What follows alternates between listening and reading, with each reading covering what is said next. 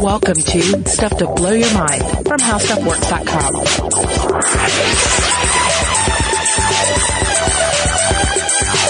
Hey, welcome to Stuff to Blow Your Mind. My name is Robert Lamb. And I am Christian Sager, and we're going to be talking about a great combination of things today. Isolation tanks, dolphins, and psychedelics. Yeah, the creature from the Black Lagoon will actually show yeah. up. Uh, Cold War era anti-espionage, um, weird science. It's it's quite a package. You couldn't make this up. Like if you wrote a fictional account of a guy like John C. Lilly, it would seem absurd. But he, this is a life he led. Yeah, indeed. I mean, even the fictionalized accounts of the man, I feel yeah. that they don't quite capture the the the weirdness and strangeness and uh, just mind expanding awesomeness of his actual story. They don't, no. So, but, but before we roll right in, because I think we should really just dive into the deep end, no pun mm-hmm. intended, with, with, John C. Lilly, uh, we just want to remind our audience that, uh, you know, we don't just do the podcast. Stuff to Blow Your Mind is a multimedia conglomerate, and, uh, you can visit us at stufftoblowyourmind.com where you can find blog posts by us.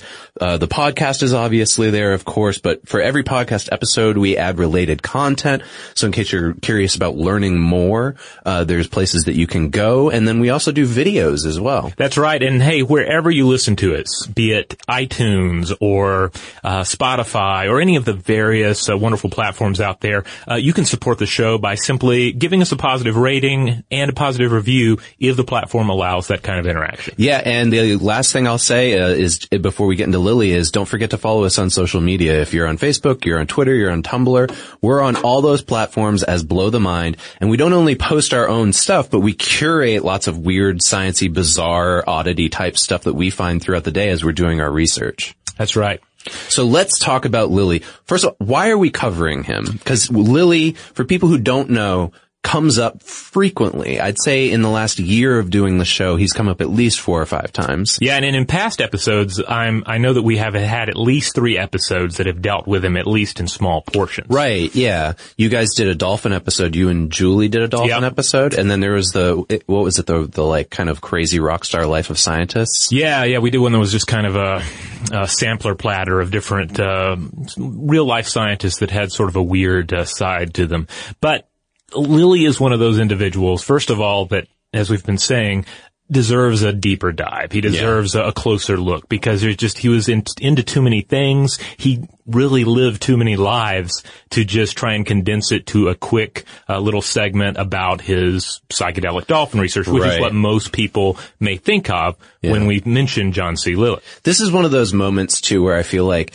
uh, the podcast format is really at an advantage here because uh, in our case, you know, like lots of the stuff that I've read about Lilly, like you said, either focuses on one aspect of his work or another, right? It's mm-hmm. like, it's either like the isolation tanks or it's just the dolphins.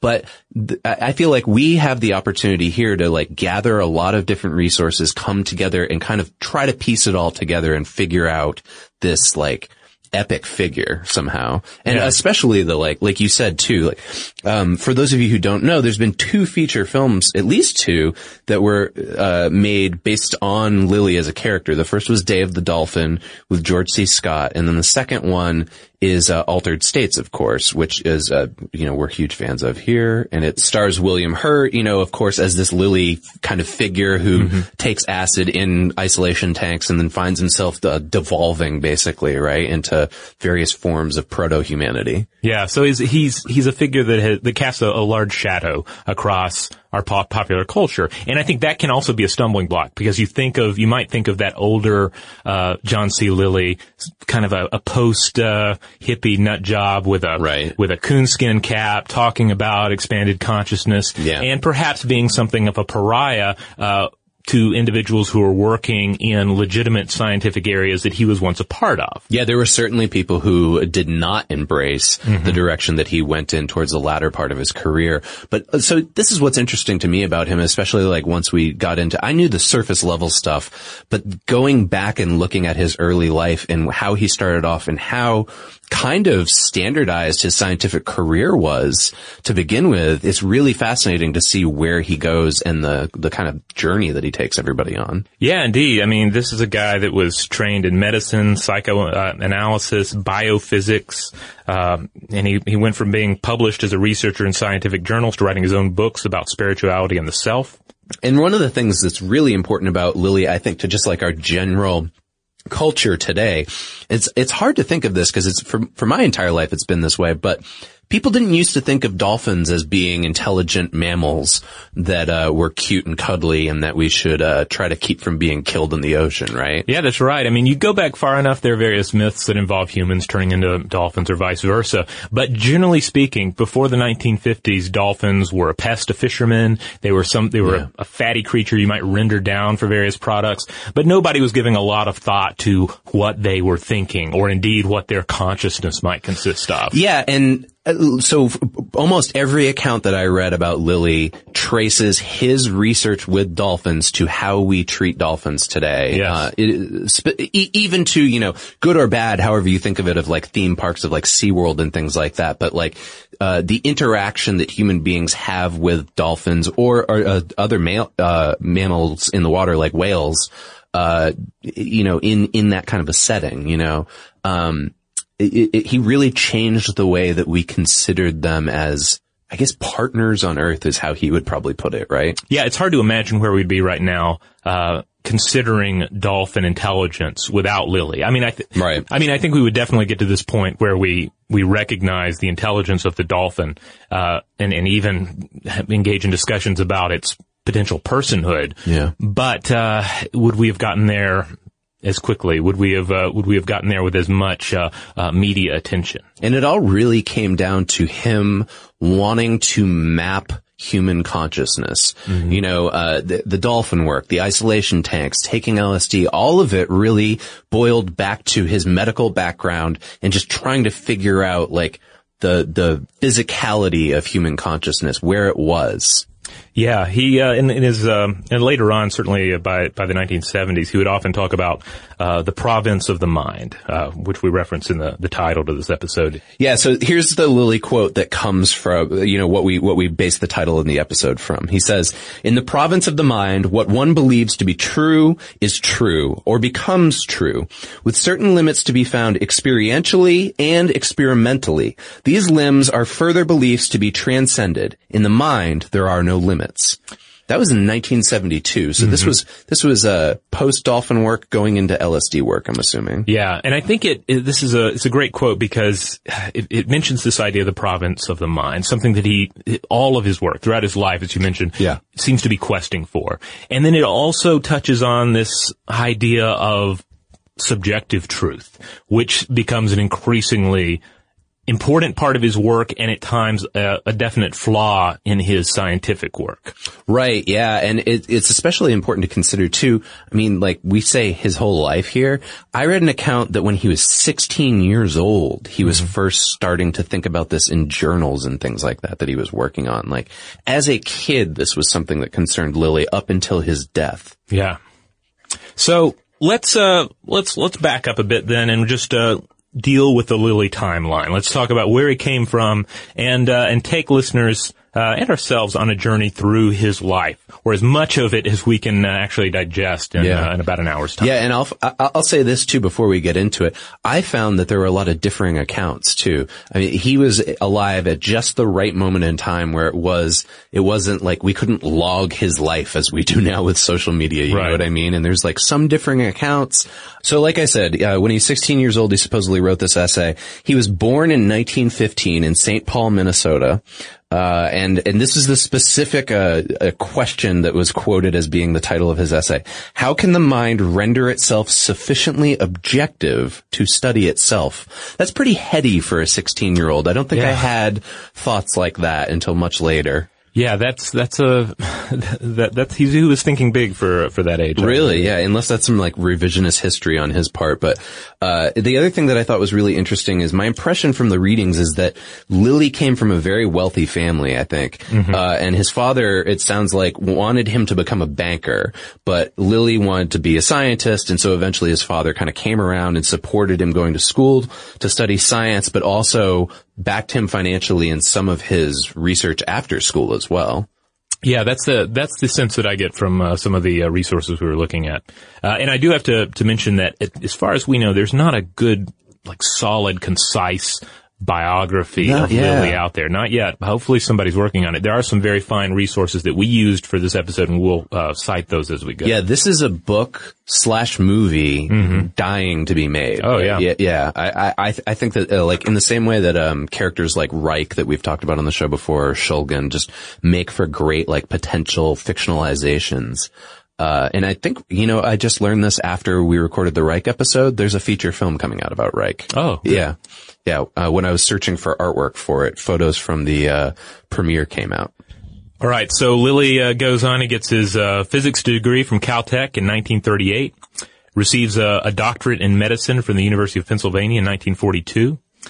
And as a faculty member, he studies uh, biophysics and psychoanalysis at the University of Pennsylvania and is primarily interested in the physical structures of the brain, uh, where the, the conscious self might be found. So that's pretty interesting, uh, in that like, he got his, he got his doctorate in medicine, right? And then he continues to do research or, or take classes as well as he's a faculty member. Like my understanding was the psychoanalysis stuff wasn't quite yet in the field mm-hmm. when he was in school, but he's still dabbling and, and learning more and adding everything to his resume. Yeah, from an early point, we're seeing an, a, a guy who has this goal in mind, this mystery that he wants to crack, and he's going to throw everything he has at it. Yeah. and he's going to throw, he's going to utilize what whatever tools he can draw on, be they uh, disciplines, pharmaceuticals, technologies. We see this throughout his life. Yeah, and in in some cases, it's also like where he's going to get the support from, right? I think all of us who, Yeah. who have like large scale creative endeavors that we're trying to push and can't find necessarily the financial backing end up making compromises. And uh, come World War II, Lilly ends up doing research. Uh, mainly, it sounds like on the physiology of high altitude flying, uh, specifically for the Air Force. And uh, he was inventing different devices to measure gas gas pressure for those purposes. Um, and this is one of the first times apparently that he used himself as a guinea pig.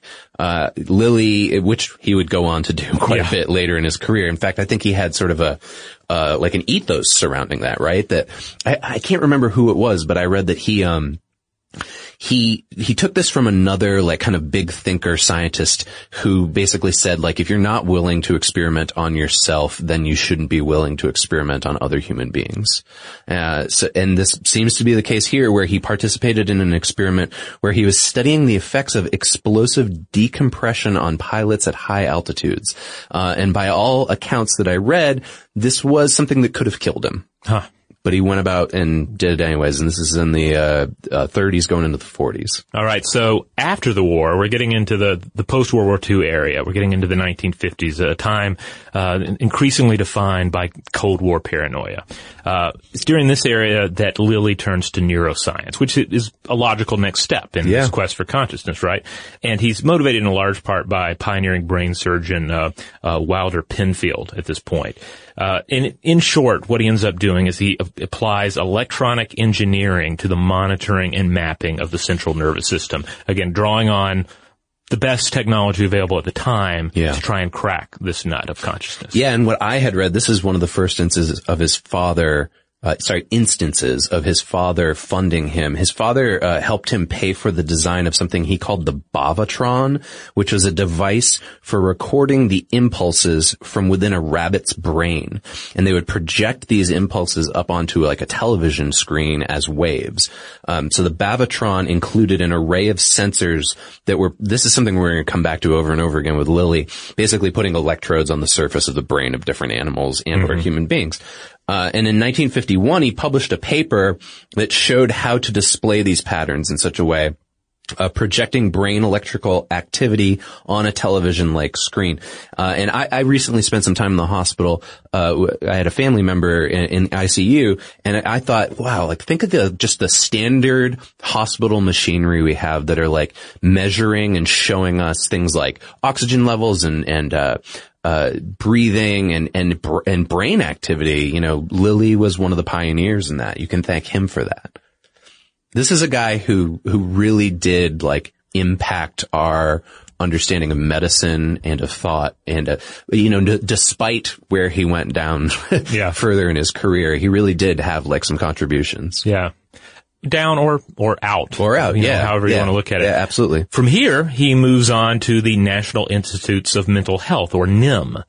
Uh, and this is an area where he, he begins to get into a lot of interesting and, and at times kind of creepy work. Yeah, and I read an interesting thing that said that one of the reasons why he specifically went for this research position with NIM was that it gave him access to both the National Institute of Neurological Diseases, because that would give him access to resources about the physical brain, but it also gave him access to the National Institute of Mental Health, which focused on the mind. And he really wanted to combine the two. Uh, and he experimented on living brains with all these different techniques he developed. So, uh, you know, we've got the rabbits. We talked about that, but then he moved on to monkeys. His goal was to stimulate monkey brains without causing trauma or damage to their brain tissue. So he was one of the first scientists to locate, uh, this is a monkey brain, not a human brain, uh, obviously, but he located their pain and pleasure centers. And his work there allowed him to map their neural networks and to link sensory events, muscle movement, and other behaviors related to the activity in their brain. This is going to be important later on when we get into dolphins. Yeah, and this is, uh, my understanding, some it's pretty invasive uh, surgery at this point in experimentation, and he spends essentially a decade working on it here. Uh, again, conducting invasive uh, uh, vivisections uh, of the uh, the cranium, and this is where things get into uh, you know, some creepier territory. Um, again, he's laser focused on his goal, but he is in the ploy of NIM. He's working in the Right. in the time of, uh, of, of 1950s Cold War paranoia. Uh, it's us versus the Soviets. There's there are all these fears of of, of mind control, brainwashing, uh, uh, all sorts of of strange counter espionage techniques. And uh, according to uh, D. Graham Burnett's uh, excellent paper, "A Mind in Water," which was published in Orion magazine and is available online, we'll include a link to it on the landing page. He says Lilly later claimed not to care for this sort of thing, but in his prime as a government employee, he had high level security clearance. J. Edgar Hoover knew him by name and was actively involved in research into brainwashing or reprogramming, as it was then called among the cognoscenti. Yeah. Sleep deprivation and operant controlled. Of, Okay. of animals with wires implanted in the pain centers of their gray matter, unquote. Wow. So this gets back to when we were talking about We Three on uh, the animal uh, weaponry thing. So yeah, I can imagine with all the things we learned from that episode of like people stuffing bats into bombs and trying to figure out ways to use bees to attack people that, uh, of course they would be looking at ways to try to stimulate their brains as well, right? And, and, the goal here, brain. yeah, the goal here was not just animals but humans. In a, an unpublished paper of Lilly's titled "Special Considerations of Modified Human Agents as Reconnaissance and Intelligence Devices," I really don't have to go much further than that, just go by the title. But he talked about uh, such things as the quote covert and relatively safe implantation of electrodes into the human brain uh, for the push button control of the totality of motivation and of consciousness. Huh, I wonder how much Lilly's sort of like beginning work set the stage for brain computer interface work, you know, that's being studied today. Cause that's obviously like a big field of, um, of inquiry right now. Yeah, I mean, to to whatever extent his uh, his ideas here were actually um, applicable, uh, given the the technology of the time, I and he's certainly foreshadowing where the technology would go. He's certainly dreaming in the in the direction uh, that we're that we're still headed. So one of the things that I was trying to figure out while we were doing the research was whether or not these were pain-free methods. And I believe later in his career, he definitely wanted to get to a point, right? Like I mentioned earlier that, you know, his goal was not to cause trauma in the monkeys and not to damage their brain tissue, but I imagine it wasn't comfortable having these electrodes stuck in their brains, right? Yeah, I, my understanding it also depended on what he was working on. So Right. um, you could use uh, anesthetics on certain animals. Yeah. But uh, as we'll discuss, there are other animals that that simply stop breathing if you put them under an anesthetic. Right. Yeah. And there's always, there, there's a very interesting, like, despite his, uh, profound respect for dolphins later on, there's some weird stuff that goes on with the dolphin research as well, too, in terms of like kind of treating them humanely. Yeah, and uh, and and certainly at this point in his career, he has he's he's a very unsentimental guy. Yeah. He's laser focused on this consciousness uh, enigma. Uh, but he's not necessarily, um, he's not, he's certainly not the sort of hippie, uh, mythic figure, counterculture figure we see later on. Quite the opposite. This is a guy who's on first name basis with J. Edgar Hoover. He's very much a part of the establishment Yeah. and kind of a scary part of the establishment. Yeah, and he is going to do what needs to be done to get the results. Right. So it's during this creepy period Hmm. uh, that Lilly first learns from an oceanographer colleague that the largest brains are found in small-toothed whales. Intrigued, he sets out to implant electrodes in the brains of captive dolphins at Florida's Marine Studios. Now, this place still exists uh, today under the name uh, Marineland of Florida. Perhaps some of our listeners have been there and can speak to it. But at the time, they specialized in B movies Really? of particular note, they shot The Creature from the Black Lagoon, 1954 here, and Revenge of the Creature Wow. uh, from 1955.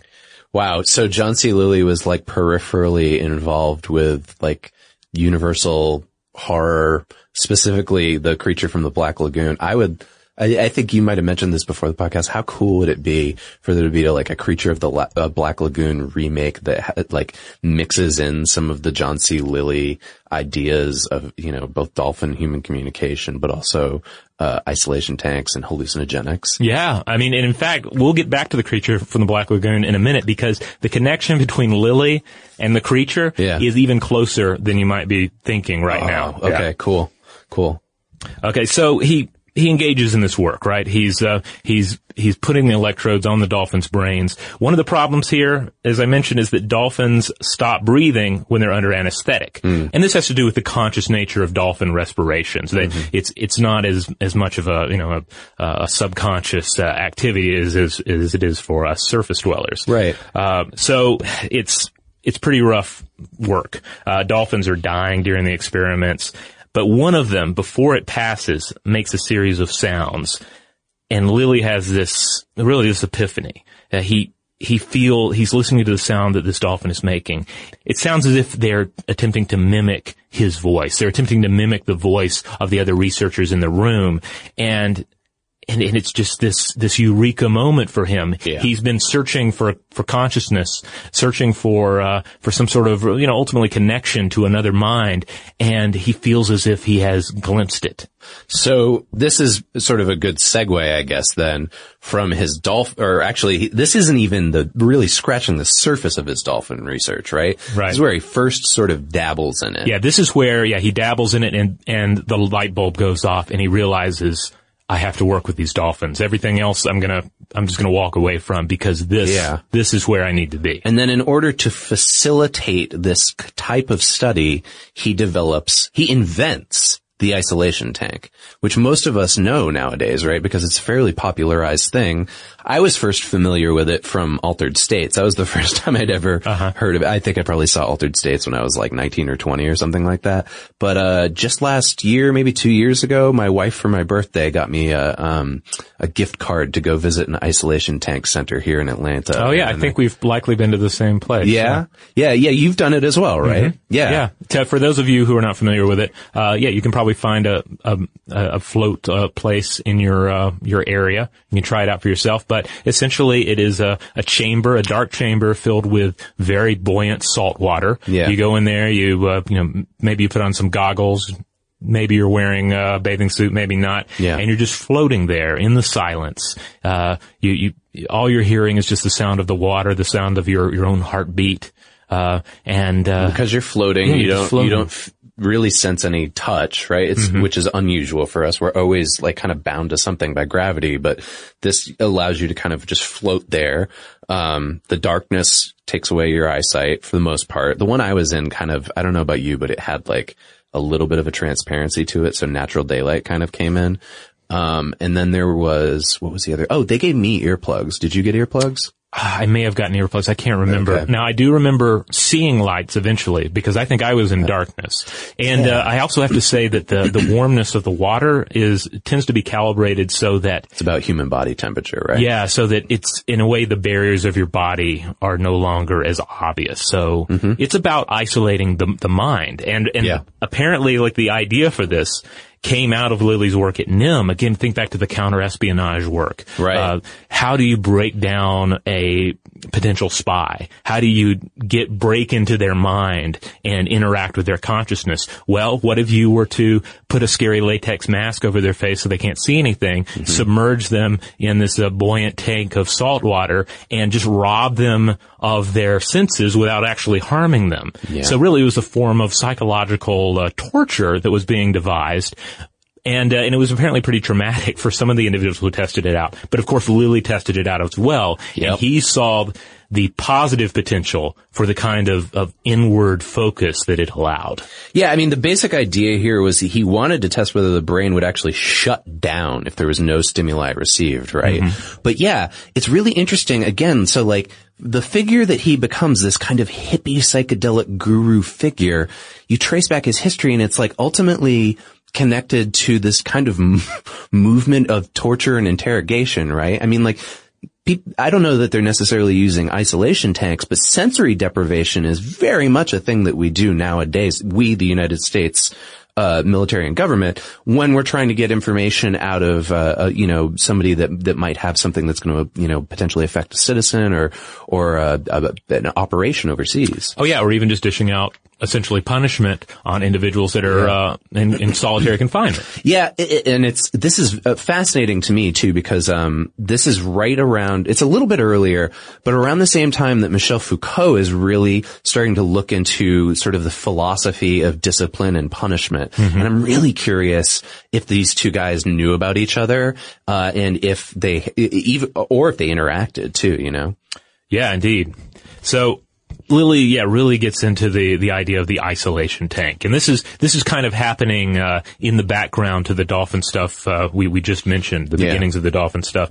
Um, I- I'm going to actually just read uh, uh, uh, one quote from him and have you read another one uh, because I think Lilly really uh, captures what he saw in the tank, uh, what he saw in the tank's potential for the human mind. He said, all the average person has to do is get into the tank in the darkness and silence and float around until he realizes he is programming everything that is happening inside his head. You are free of the physical world at that point and anything can happen inside your head because everything is governed by the laws of thought rather than the laws of the external world. So you can go to the limits of your conceptions. And so this is a good moment, I think, for us to sort of back up for the listener, for you out there listening. If you've never done this and you've never seen it depicted or read about it, um, people oftentimes report that during their experience in these tanks, they see colorful images, they have memories flash by, they kind of have like waking dreams, uh, and there's even there's an, some people report an experience of levels of consciousness where they feel they're in contact with other intelligent beings sort of outside of them, right? Yeah, I mean, it's essentially a really meditative space. So I only floated once. I did not get that kind of experience. I Yeah, understand that one needs to do it many times to get used to it. But, uh, but I have had experiences in meditation where I have, I have seen things and felt things that, uh, that line up to a certain extent with this kind of, uh, you know, subjective experience. Yeah, I mean, it's possible to, so this is another instance that I, um, where the, like, the, the reporting seems to be a little bit, uh, varied for me. I, I read that it's possible that he actually started dabbling in this before any of the dolphin research. Maybe it was more official later on. Yeah, no, I, I believe you're right on that. Okay. Yeah. Because he apparently considered dolphins and other uh, water mammals because of the idea of consciousness that existed in the state of flotation. Right. Uh, and he, it, it, it somehow brought that up. But uh, so here's another thing: we were talking about how you bring the temperature to about the same as the body, uh, the body's temperature. Uh, apparently, at one point while Lilly was experimenting on himself, uh, he's trying to bring the temperature to the right thing, and he fell into a coma. That was another thing that I read. And I mean, it must not have been that long or, or, or serious, but I, and I, I, don't quite know how that would happen even, especially given my experience in an isolation tank. But this was in one of the, the papers I read. He also speculated, now this is the beginning of the John C. Lilly everybody came to know and love. that in a tank, a person, meaning a man, could orgasm without ejaculating. So another thing that comes out of this, outside of his like speculations of, on uh, orgasms and ejaculation, is uh, that he also figured out that even in the tank, that the pure mental state that he was looking to achieve wasn't necessarily possible because it even eliminating all sensory stimulation, it, just that kind of isolation in the tank wasn't achieving that. Right. Um, this is probably a good opportunity for me to read that second quote you mentioned. So this is from, Lilly wrote lots of books on his own outside of his work with the government and that weren't published really by, I, I wouldn't call them peer reviewed in any sense, right? Right. And this was one of them, I believe it's called, I love this title, Tanks for the Memories, Flotation Tank Talks. Yeah, and this is from 95, so this is definitely later. This life is after, yeah. So, okay, he says, at the highest level of Satori from which people return, the point of consciousness becomes a surface or a solid which extends throughout the whole known universe. This used to be called fusion with the universal mind or God. In more modern terms, you have done a mathematical transformation in which your center of consciousness has ceased to be a traveling point and has become a surface or solid of consciousness. It was in this state that I experienced myself as melded and intertwined with hundreds of billions of other beings in a thin sheet of consciousness that was distributed around the galaxy, a membrane. Now this definitely touches on some of his wackier theories that we're going to get into later. Yeah, it, it touches on some more, yeah, the mystical ideas that he uh, explores in his work. I, I do have to say though, with ultimately what he's talking about here, and ultimately with with the experience of uh, well, of meditation, but Yeah. also with the the float tank, a lot of what's happening is the shutdown of what's called the default mode network. Right. Uh, actually, we understand it uh, more now as a, a series of. Of, uh, of interconnected uh, resting state networks involved in vision, hearing, movement, attention, and memory. But you can think of it as just that that me voice, what Eckhart Tolle calls the egoic mind, this sort of me-centered narrative that's always running in the background of our head, uh, whether we are conscious of it or not. Ta- you know, worrying about the past, worrying about the future, and if you can shut that off, then you're in this point of clarity and nowness, and you can actually explore thoughts about yourself and the world around you in ways that you're often crippled from. Yeah, I mean, this is uh, certainly like w- what I try to get out of, you know, with yoga and meditation in some situations. But, but also, I got to say, after doing the isolation tank thing, I want one of those in my home. and maybe, maybe if you did it too much, it would, it would sort of defeat the purpose for uh, achieving that sort of lack of self, right? Uh, Yeah. of, of thinking about everything else around you. I don't know. I've never heard anyone say they do it too much. They're, Yeah. they're always, the people who are really into it are really If I could just it. like after every day coming home, just hop into one of those for 30 minutes, that would be great. I, I read an account, uh, about, um, there was a woman in the 1980s who was a, apparently like a, I don't know that I would call her a student of Lilly's, but she was somebody who followed his work closely. And she, uh, was one of the first people to open like a, a, a business around isolation tanks. And she had one in her home on the 25th floor of a Manhattan skyscraper. And, uh, she, I think at the time she charged people like $25 per hour. And one of her main clients was a television executive who would, he, he said something along the lines of how like after every flight home back to Manhattan, after like, you know, doing a, a, a bunch of television sales type stuff, he would, before even going home, go to her place and hop into one of these isolation tanks. It's kind of fascinating that like a guy like that saw the value in just kind of slowing everything down. Yeah, I mean, he leads a bit leads a busy life, so it would make sense. Mm-hmm. All right, so let's at this point we're going to return back to dolphins. I feel like we, we've we've set everything up to to continue Lilly's journey. Uh, we're going to around 1958. Uh, this is when Lilly presents a paper before the American Psychiatric Association, and he makes some rather dramatic claims about the intelligence and the linguistic abilities of the bottlenose dolphins specifically. Uh, now that the evidence that he cites is apparent is arguably scant and and anecdotal, but it resonated pretty strongly and it resonated with the right people. So soon you had uh, prestigious federal research awards rolling in and he uses these funds to build a dedicated dolphin laboratory on St. Thomas in the U.S. Virgin Islands, the Communication Research Institute or CRI. Yeah, and the most fascinating thing that you added to these notes is that at its height, this institute under Lilly's guidance was receiving half a million dollars a year in grant money. Yeah, it exploded. Yeah. Crazy, especially when you consider what half a million dollars was worth back then. Right. That's nuts. Uh, that, that he was getting that much support. Uh, and it sounds like during this time, he, I guess he had a home in Miami. It sounded like he'd become fairly acclimated to Florida and Right. liked, liked it a lot there. But he had the lab in St. Thomas. Uh, and there was this really interesting 1960 Time magazine piece that I was able to pull. And it's this kind of fascinating, like, feature piece on, on him. And they describe him as a deep chested, suntanned neurophysiologist.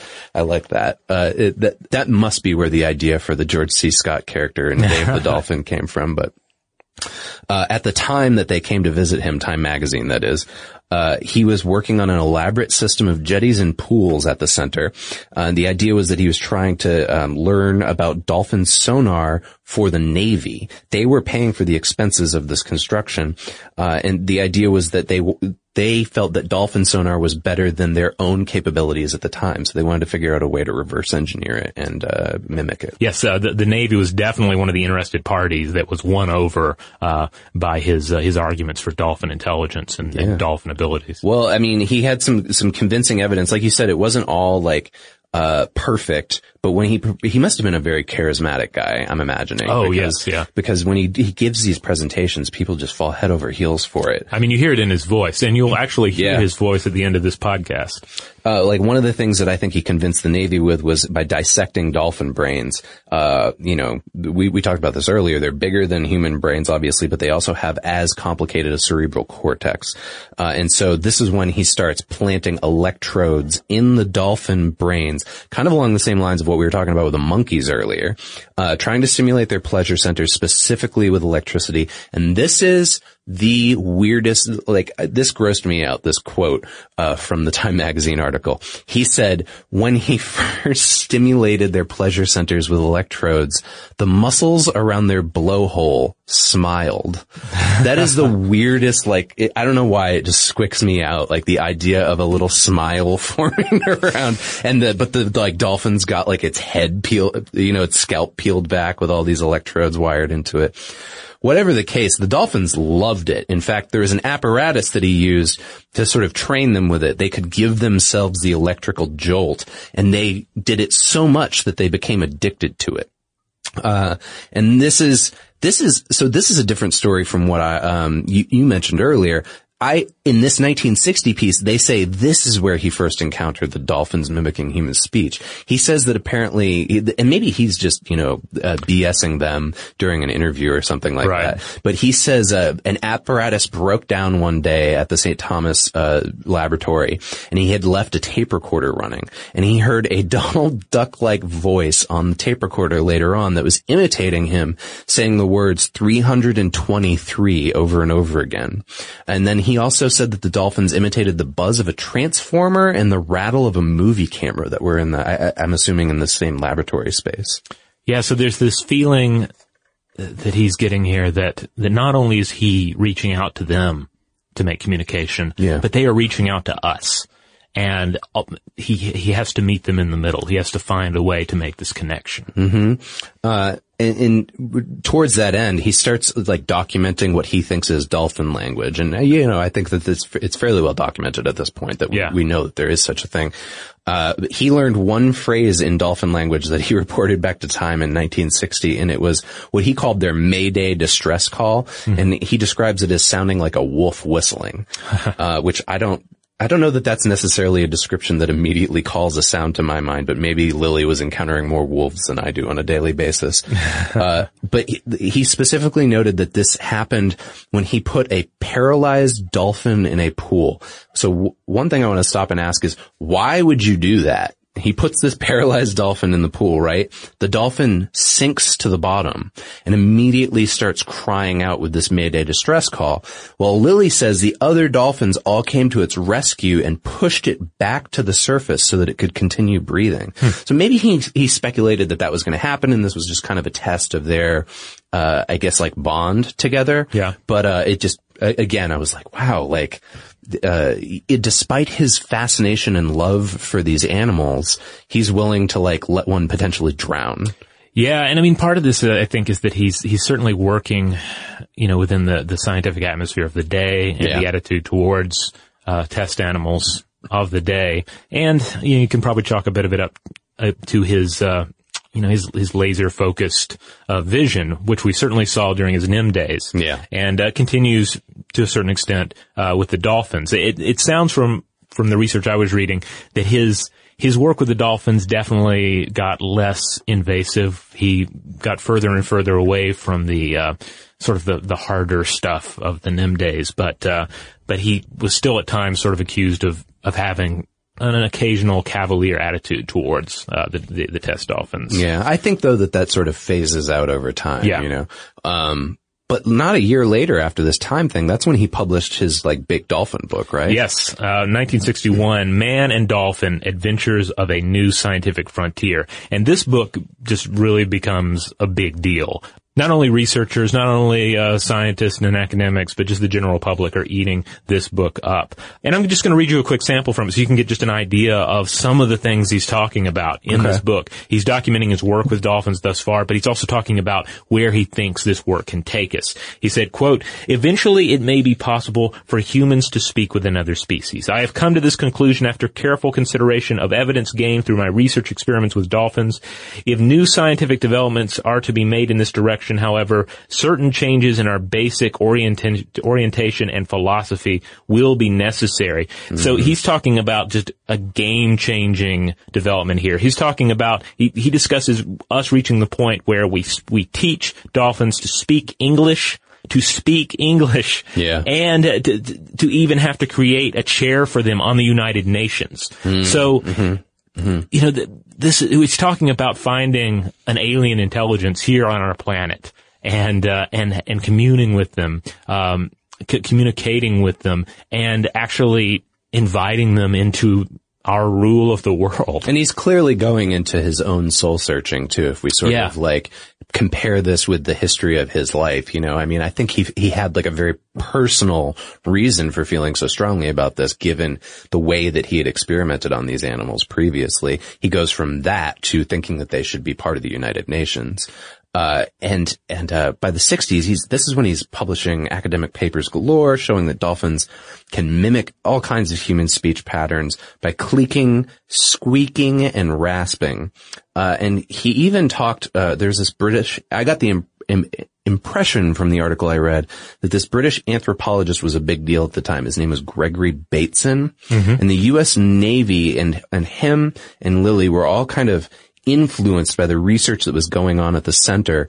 And Lilly pitched human dolphin communication to NASA at the time, saying that if they were going to encounter aliens, this is the perfect way for them to sort of come up with a model of communication standards with an alien intelligence. Yeah, to, to and it makes sense, right? If you're attempting to Yeah. communicate with a, uh, if a, as a different yet equal form of consciousness, Yeah. This could conceivably be a, an experiment in that. And you can see now where Day of the Dolphin came from. I don't know what year that came out. I want to say it was early 70s maybe, but uh if you've never seen the movie before, it involves the George C. Scott as John C. Lilly. Oh, they both had C's in the middle. Character teaching dolphins to speak English. They can speak English, and I believe it's on behalf of the U.S. government. Mm-hmm. Uh and you know they say things like Fa loves Pa, right? Like Oh yeah, call- because he's Pa. He's that. Pa, and, and I think he names them all things that rhyme with Pa because it's easier for them to pronounce or whatever. It's kind of a silly movie, but it's also a little bit touching in a way. So yeah, the, the book is a huge success. It inspires Yeah. these movies. It's, the idea just spells like, spreads like wildfire. And this was a period, again, the 50s and 60s, during which fascination with the underwater world is really taking off. This is a time of, you know, scuba is really, uh, really exploding. Uh, uh, Jacques Cousteau is, uh, is making a big name for himself. Yeah. It's the, the time of Sea Hunt. And in 1963, of course, you see, uh, the television show Flipper Oh yeah. a mainstream television show about an intelligent dolphin that communicates with humans. Oh, Yeah. Yeah. And this is where we come back to our connections to the creature from the Black Lagoon. Oh yeah. Hit me with it. Okay. Yeah. So I kind of had forgotten this, but that TV series Flipper Yeah. was based on a 1963 film of the same name. Okay. A film co-created by Ricou Browning. Okay.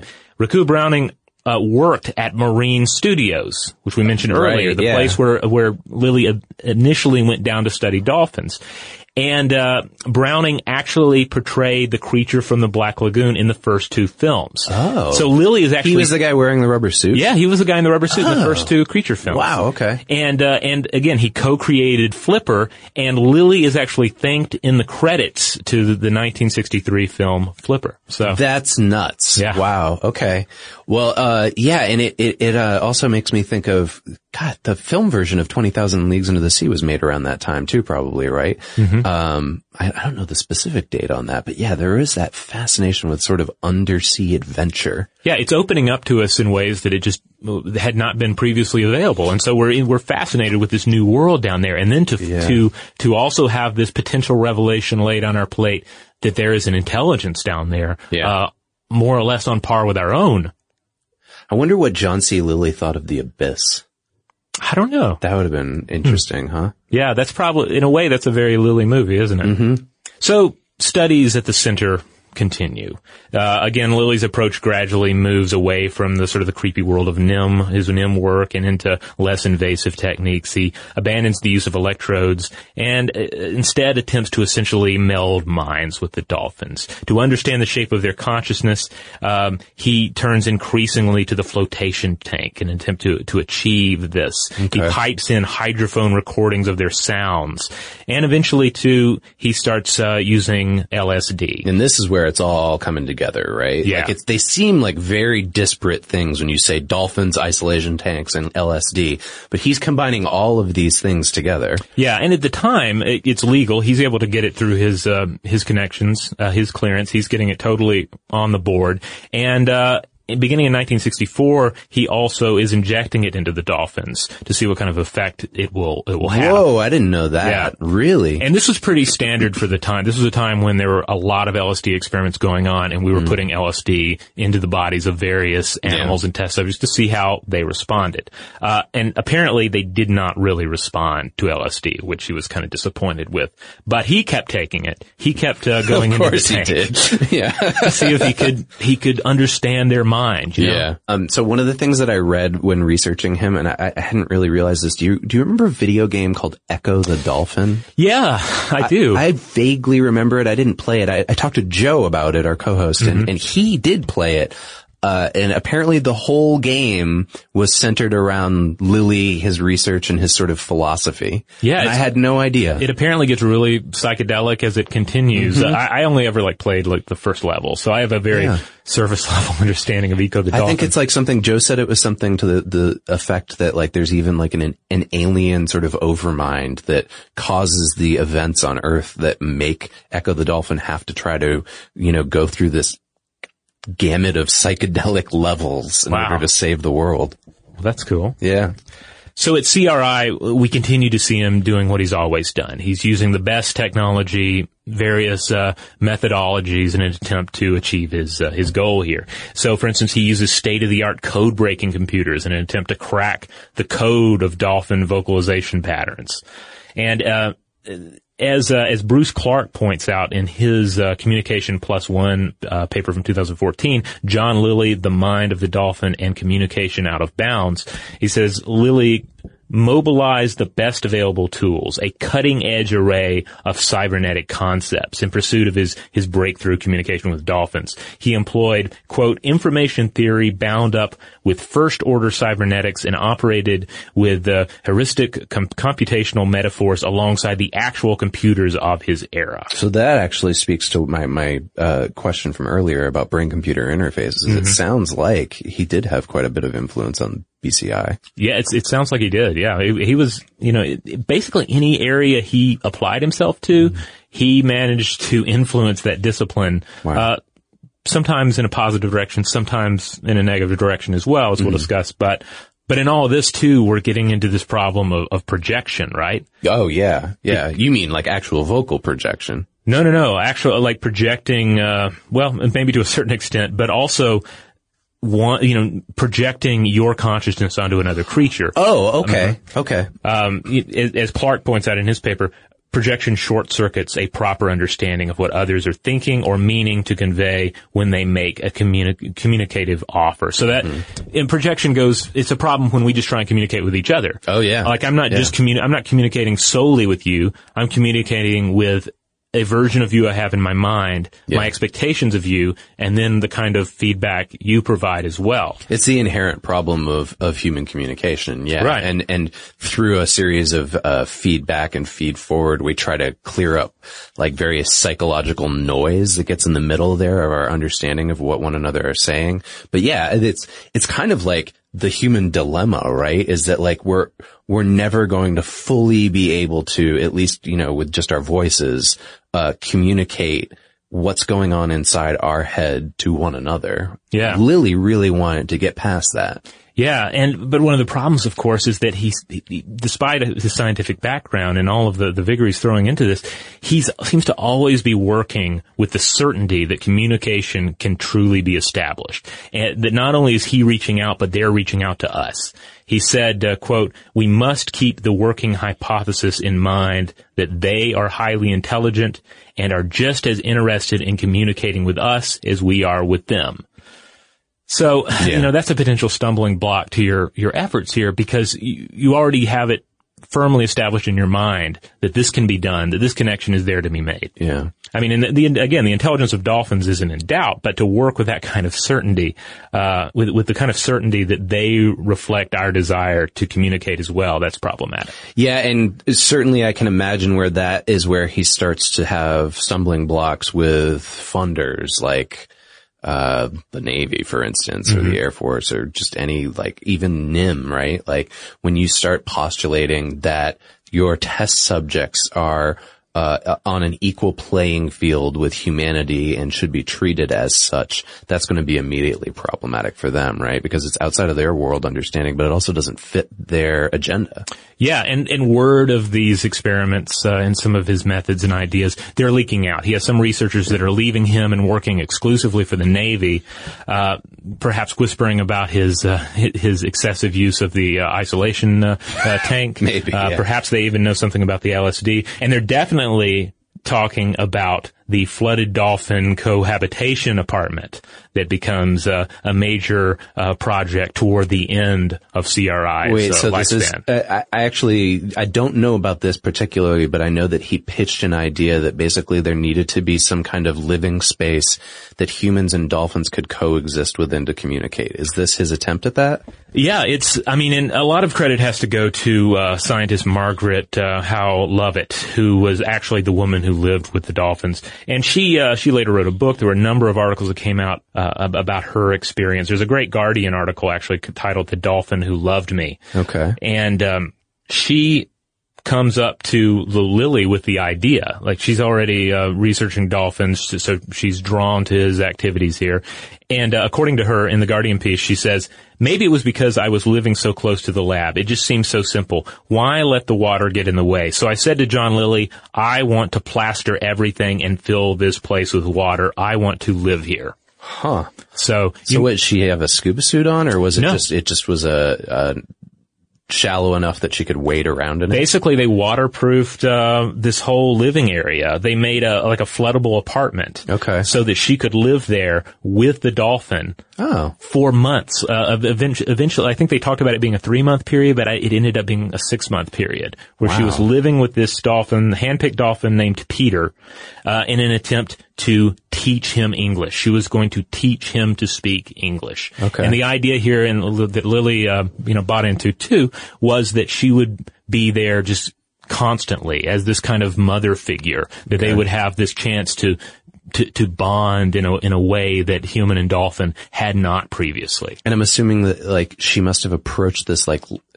linguistic effort, I guess, like using the same basis for which we teach young humans language, right? Yeah, that's my understanding. Yeah, Okay. very much it was like a, an adult human attempting to teach a child human how to speak. Okay. Um, with uh, some added complications. Um, that end up being important later on in that they help to to scandalize the work here. Right. Uh, but dolphins are pretty can be pretty sexual creatures.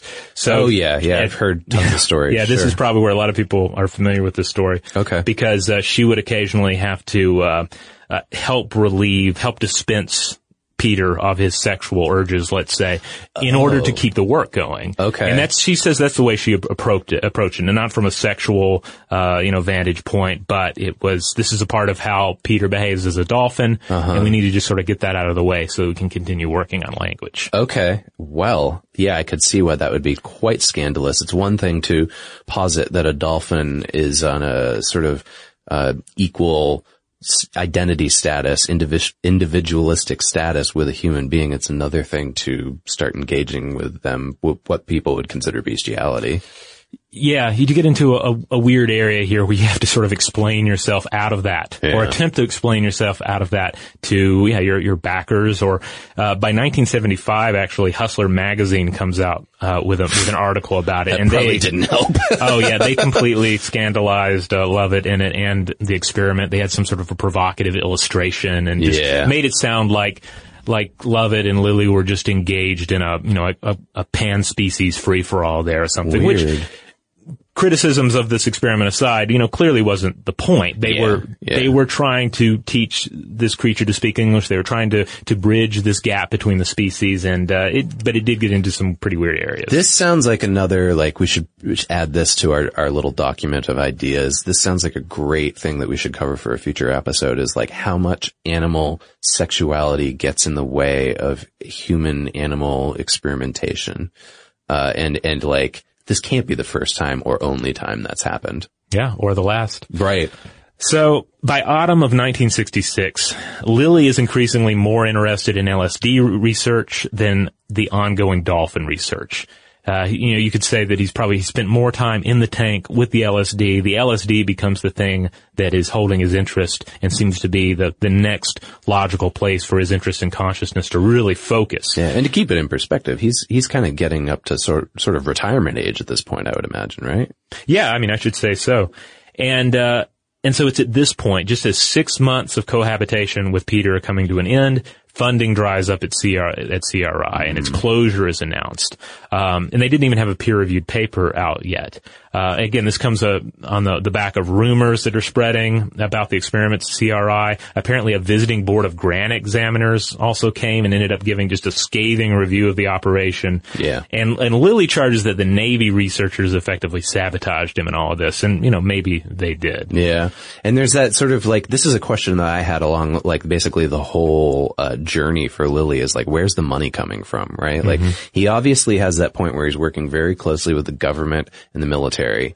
And then he gets into this phase where they're co-funding stuff, but he's also got private resources, possibly even from his family. Yeah. But yeah, I, I can imagine that if they're like coming by to take a tour or something like that, they're probably a little bit horrified. Well, it seems to be one of those cases where the establishment, if you will, were certainly fine funding Lilly as long as his obsessions matched up with, with, with their goals and with their interests. yeah. But as his obsession, uh, drifted, um, out of sync with theirs, they stepped away from it.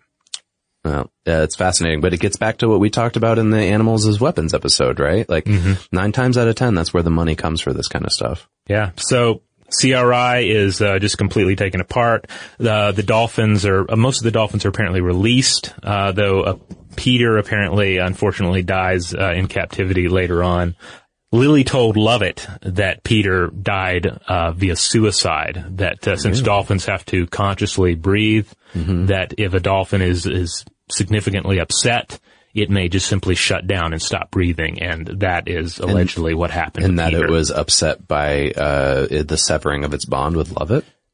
Perhaps that's Wow. what that's what Lovett uh, that's what Lovett says in uh, in, in in her book and in interviews. Yeah. See, so this is a little bit different from what I had read, and this is by Lilly's own account later on. He sort of defiantly goes on later on to say, like, he, in the face of the Navy and everybody else, he purposely let all the dolphins go. Uh, and he, even said to the point, he said, well, they were finished reprogramming me. So, uh, he, he you know, obviously like went to the, uh, far into the metaphor where the dolphins were performing the experiment on him. He wasn't experimenting on them. Right. And that they chose to let him go. Yes, indeed. And, uh, you know, at, at this point, we really reached the, the point where, uh, Lilly begins to fall out of favor with a lot of folks. Certainly by the time that, uh, Hustler magazine, uh, article comes out in 75, uh, it- as uh, pointed out in that Orion magazine uh, piece, "A Mind in the Water" that I mentioned earlier, uh, Lilly went on to just be widely reviled by professional dolphin researchers and, and working scientists uh, have for some time tended to, to, to dismiss him as just a lunatic, you know, as this uh, hippie nut job. And you can understand that, right? I mean, you're trying to do this serious professional work and his figure is sort of looming in in the in your peripheral vision the whole time. People were perhaps bringing him up. His he's he's tarnished your your your work and your passions to a certain extent Yeah. uh, by his approach to tackling them. Well, especially knowing how competitive and sort of vicious, unfortunately, that like academic and uh, research uh, competition can kind of go. Yeah, I'm not surprised at all that sort of like the next generation of dolphin researchers turned on him. Uh, although it, you know, it also does sound like he wasn't exactly producing, uh, I guess like documented results, right? The kind of things Right. that were, that, that were being looked for both for the funding, but also to justify, you know, what he was doing. Exactly. Well, I, I also heard that, uh, and I'm, I'm curious if this is still true. This is from around the time, uh, right before he died. Apparently, uh, the, the research station was going to be converted into a luxury condo living center that was called Dolphin Cove. Ooh. Yeah. So I, I wonder if Dolphin Cove is still there. Uh, it's St. Thomas, right? Yeah. Yeah. Curious. Yeah, I'd- love to hear from If you can go visit it. I wonder if the underwater apartment is still there. You pay $300 a night to stay and, uh, there's no dolphin. You just, you know, You just walk around sleep the water the bed time. underwater. Yeah. So, okay, this is really like the final, I guess, stage of Lilly's, uh, research career, as it were, and he kind of Mm-hmm. goes whole hog into the LSD field, right? Right, and this is pretty much the the path he continues for the rest of his life. Really, this is where this is where Lily truly becomes the the uh, the coonskin cap wearing uh, psychonaut, uh, Yeah. counterculture mythic figure. This is when he gets his membership card into the Psychedelic Avengers Oh, right. that we've Yes. been talking about on, on our episodes for quite some certain, time. for He's certain. officially a part of the team now. And I'd seen photos of him hanging out with, uh, Timothy Leary and Allen Ginsberg. Yeah, during this stage, he he, apparently continues uh, a certain degree of uh, of dolphin research. Uh, some of it is uh, more is on the scientific side, like the use of musical tones.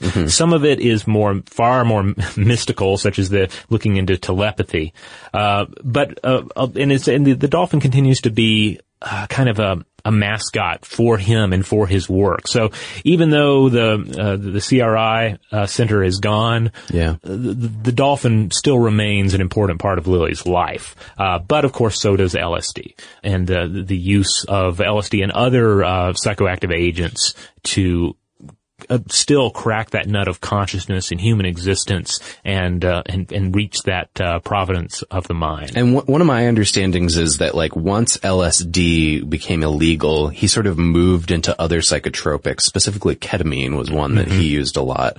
Um, and, and wrote about a lot as well. Yes, indeed. And and if his writings are any, in any indication, uh, and he wrote a lot about his uh, experiences using uh, LSD. Like the times he used it, he really used it. Like he went Oh, in yeah. whole hog. He had access, legitimate access to uh, pharmaceutical grade LSD 25 and really attempted to just break through to the other side with it. And this was one of the actual like primary resources you were able to get a hold of for this episode, right? One of his books specifically about these experiences. What's it called? It's called Programming and Metaprogramming in the Human Biocomputer. Okay, so this is just kind of his like lab notes of taking LSD. Essentially, it's his, yeah, his big book of uh, LSD observations published in 1972.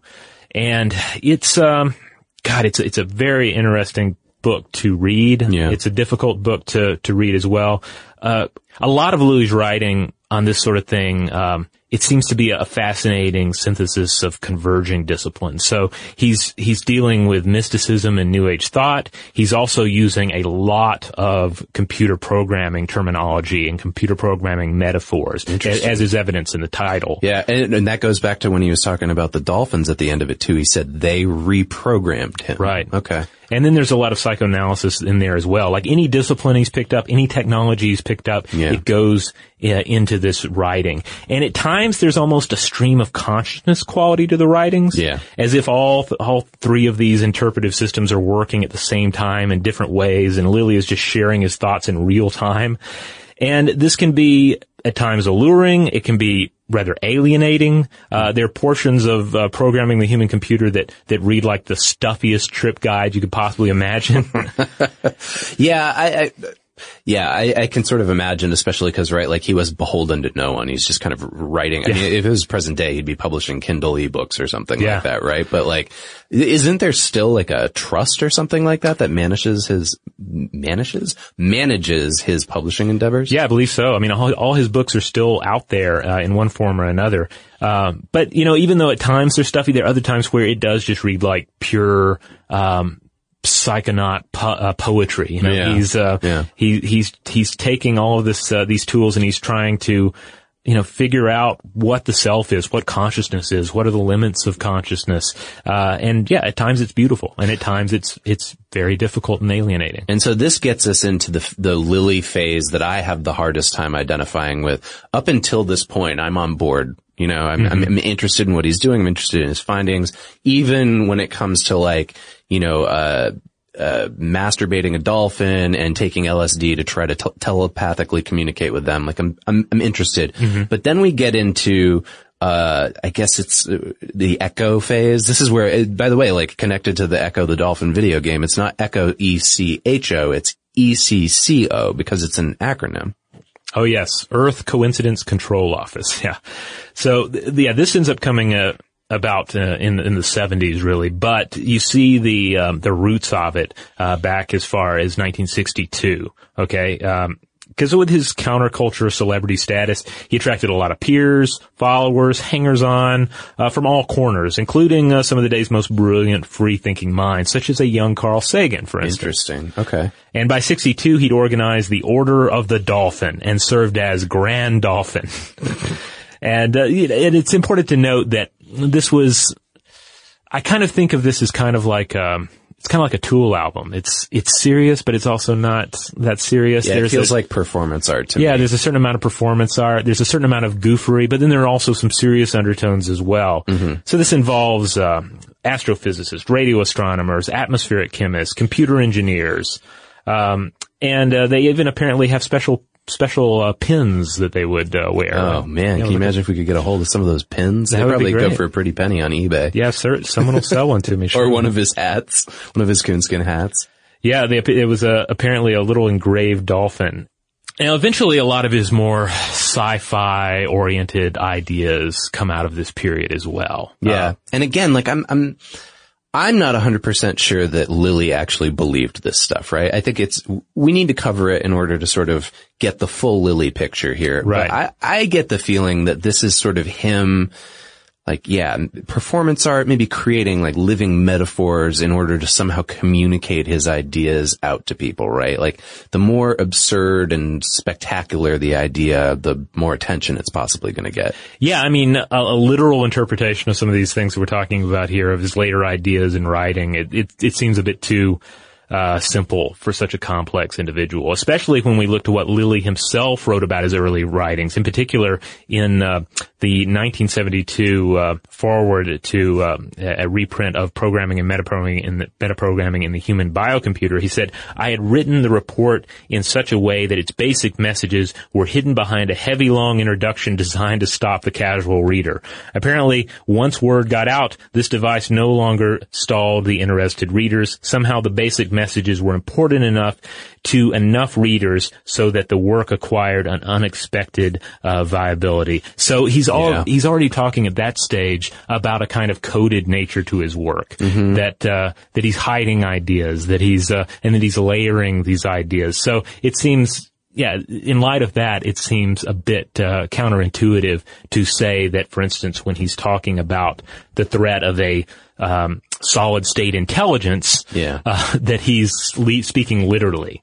Yeah, I mean, we have to remember, you back up, like this is a guy whose whole purpose in life was uh, human consciousness and uh, connecting human consciousness to other consciousnesses, right? And language, he, he's fully aware that language is the best way that we're doing that now and the ways to manipulate it in order to sort of best I guess it, you could almost look at it as a like tool of rhetoric, right? Yeah. In order for him to get his ideas across. But yeah, let's back up with like the solid state, uh, and the echo stuff. So this is, this is pretty out there. Like he posits that there's like an alien intelligence that's kind of in control of everything, right? Yeah, this is where we, we get into that, um, uh, into this idea that there's a hierarchy of uh, coincidence control offices at the Earth level, solar level, galactic, and cosmic. So again, that's where we get down to Echo, right? Yeah. Earth coincidence control offices. And these are essentially serving the same purpose of God as a controlling intelligence in the universe. So this is Yeah. really, this is Lilly turning to, to notions of spirituality, Lilly thinking about God and putting his own spin on what God would be in his worldview. Yeah. Yeah. And it's not that far off from like other, I'm thinking like Philip K. Dick, for Yeah, instance. definitely. Like, like he's, uh, writing around the same period of time. So it's not that far off. I, I, I can imagine that Lilly would maybe pick up something like Valis and be like, okay, maybe this is a cool idea for me to get my ideas of consciousness across now that the Navy's pulled my funding. Yeah, he also, um, uh, as I alluded to earlier, he prophesized a future conflict between organic intelligence and machine intelligence, Yeah. he- which he referred to as the solid state intelligence or SSI. So specifically, he said this would be a conflict over ideal environmental conditions for either humans or the sort of SSI created bioforms that crave cold and vacuums. So Yeah. Yeah. Well, I mean, and the, then along this period of time too is when he envisions what I was telling you about earlier, which I thought was where the apartment thing was going. But he called it the Future Communications Laboratory and he called it a floating living room. Uh, and the idea was that this is where humans and dolphins would come to connect. So I'm, I'm imagining something like along the lines of like a SeaWorld type thing that's less, uh, imprisoning to the dolphins, right? Where the Right. dolphins can kind of come up and interact with human beings. Uh, and, and so that, that idea is like along those same lines, I guess. But we have to remember too, like 1972, the same time he's, he's, he's getting into this real weird stuff. Lilly's pivotal to establishing the Marine Mammal Protection Act within the United States government. Uh, you know, I mean, he's grounded. He's actually affecting change in, in, in how human beings are connecting with dolphins but he's also, you know, experimenting with some of this other stuff. Yeah, I have to say, just like backing up and looking at the big picture here, I think he was having a laugh, you know, or, or, or, or, or, or maybe just trying to use, um, some really out there ideas in order to draw attention to his more grounded philosophy. Yeah, he's more of a, a mystical philosopher, dreamer, and to a certain extent trickster. You can't wear a coonskin ha- cap like that and, and expect to be taking taken 100% seriously. You're kind of winking at the audience at that point.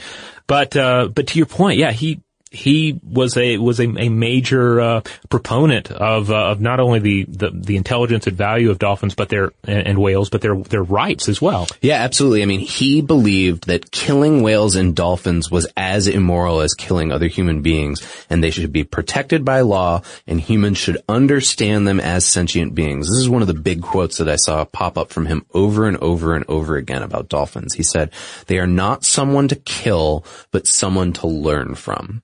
And I think you see that in a, at least we're not quite there yet, obviously, but I mean, like think of all of the protests over the last couple decades about like dolphins getting killed in tuna traps, right? Like that kind of, uh, thought about dolphins would not have been possible without Lilly. Indeed. So there you have it.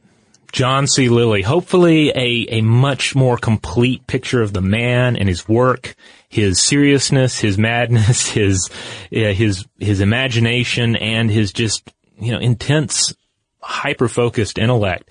Um, certainly more so than we've been able to, to do in previous episodes. Yeah. So, uh, you know, I would love to hear from people out there who have maybe got some, because it seems like there's just such a wide array of resources about Lilly. Is there something that we missed here or is there more to the story? Maybe you know something about Echo that we don't know. Maybe you've been in touch with the solid state intelligence.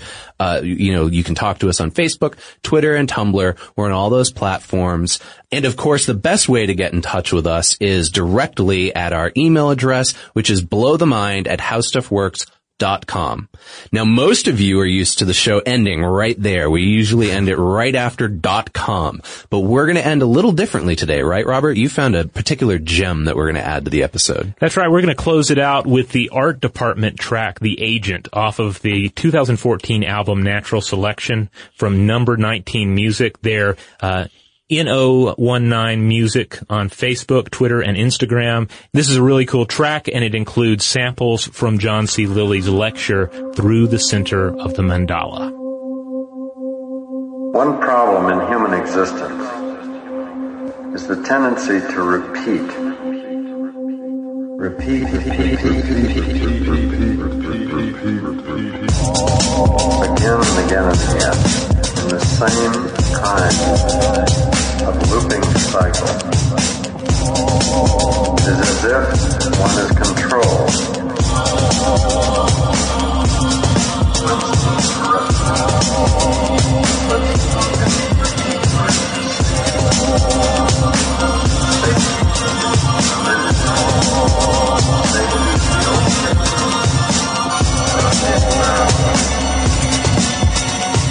For more on this and thousands of other topics, visit howstuffworks.com.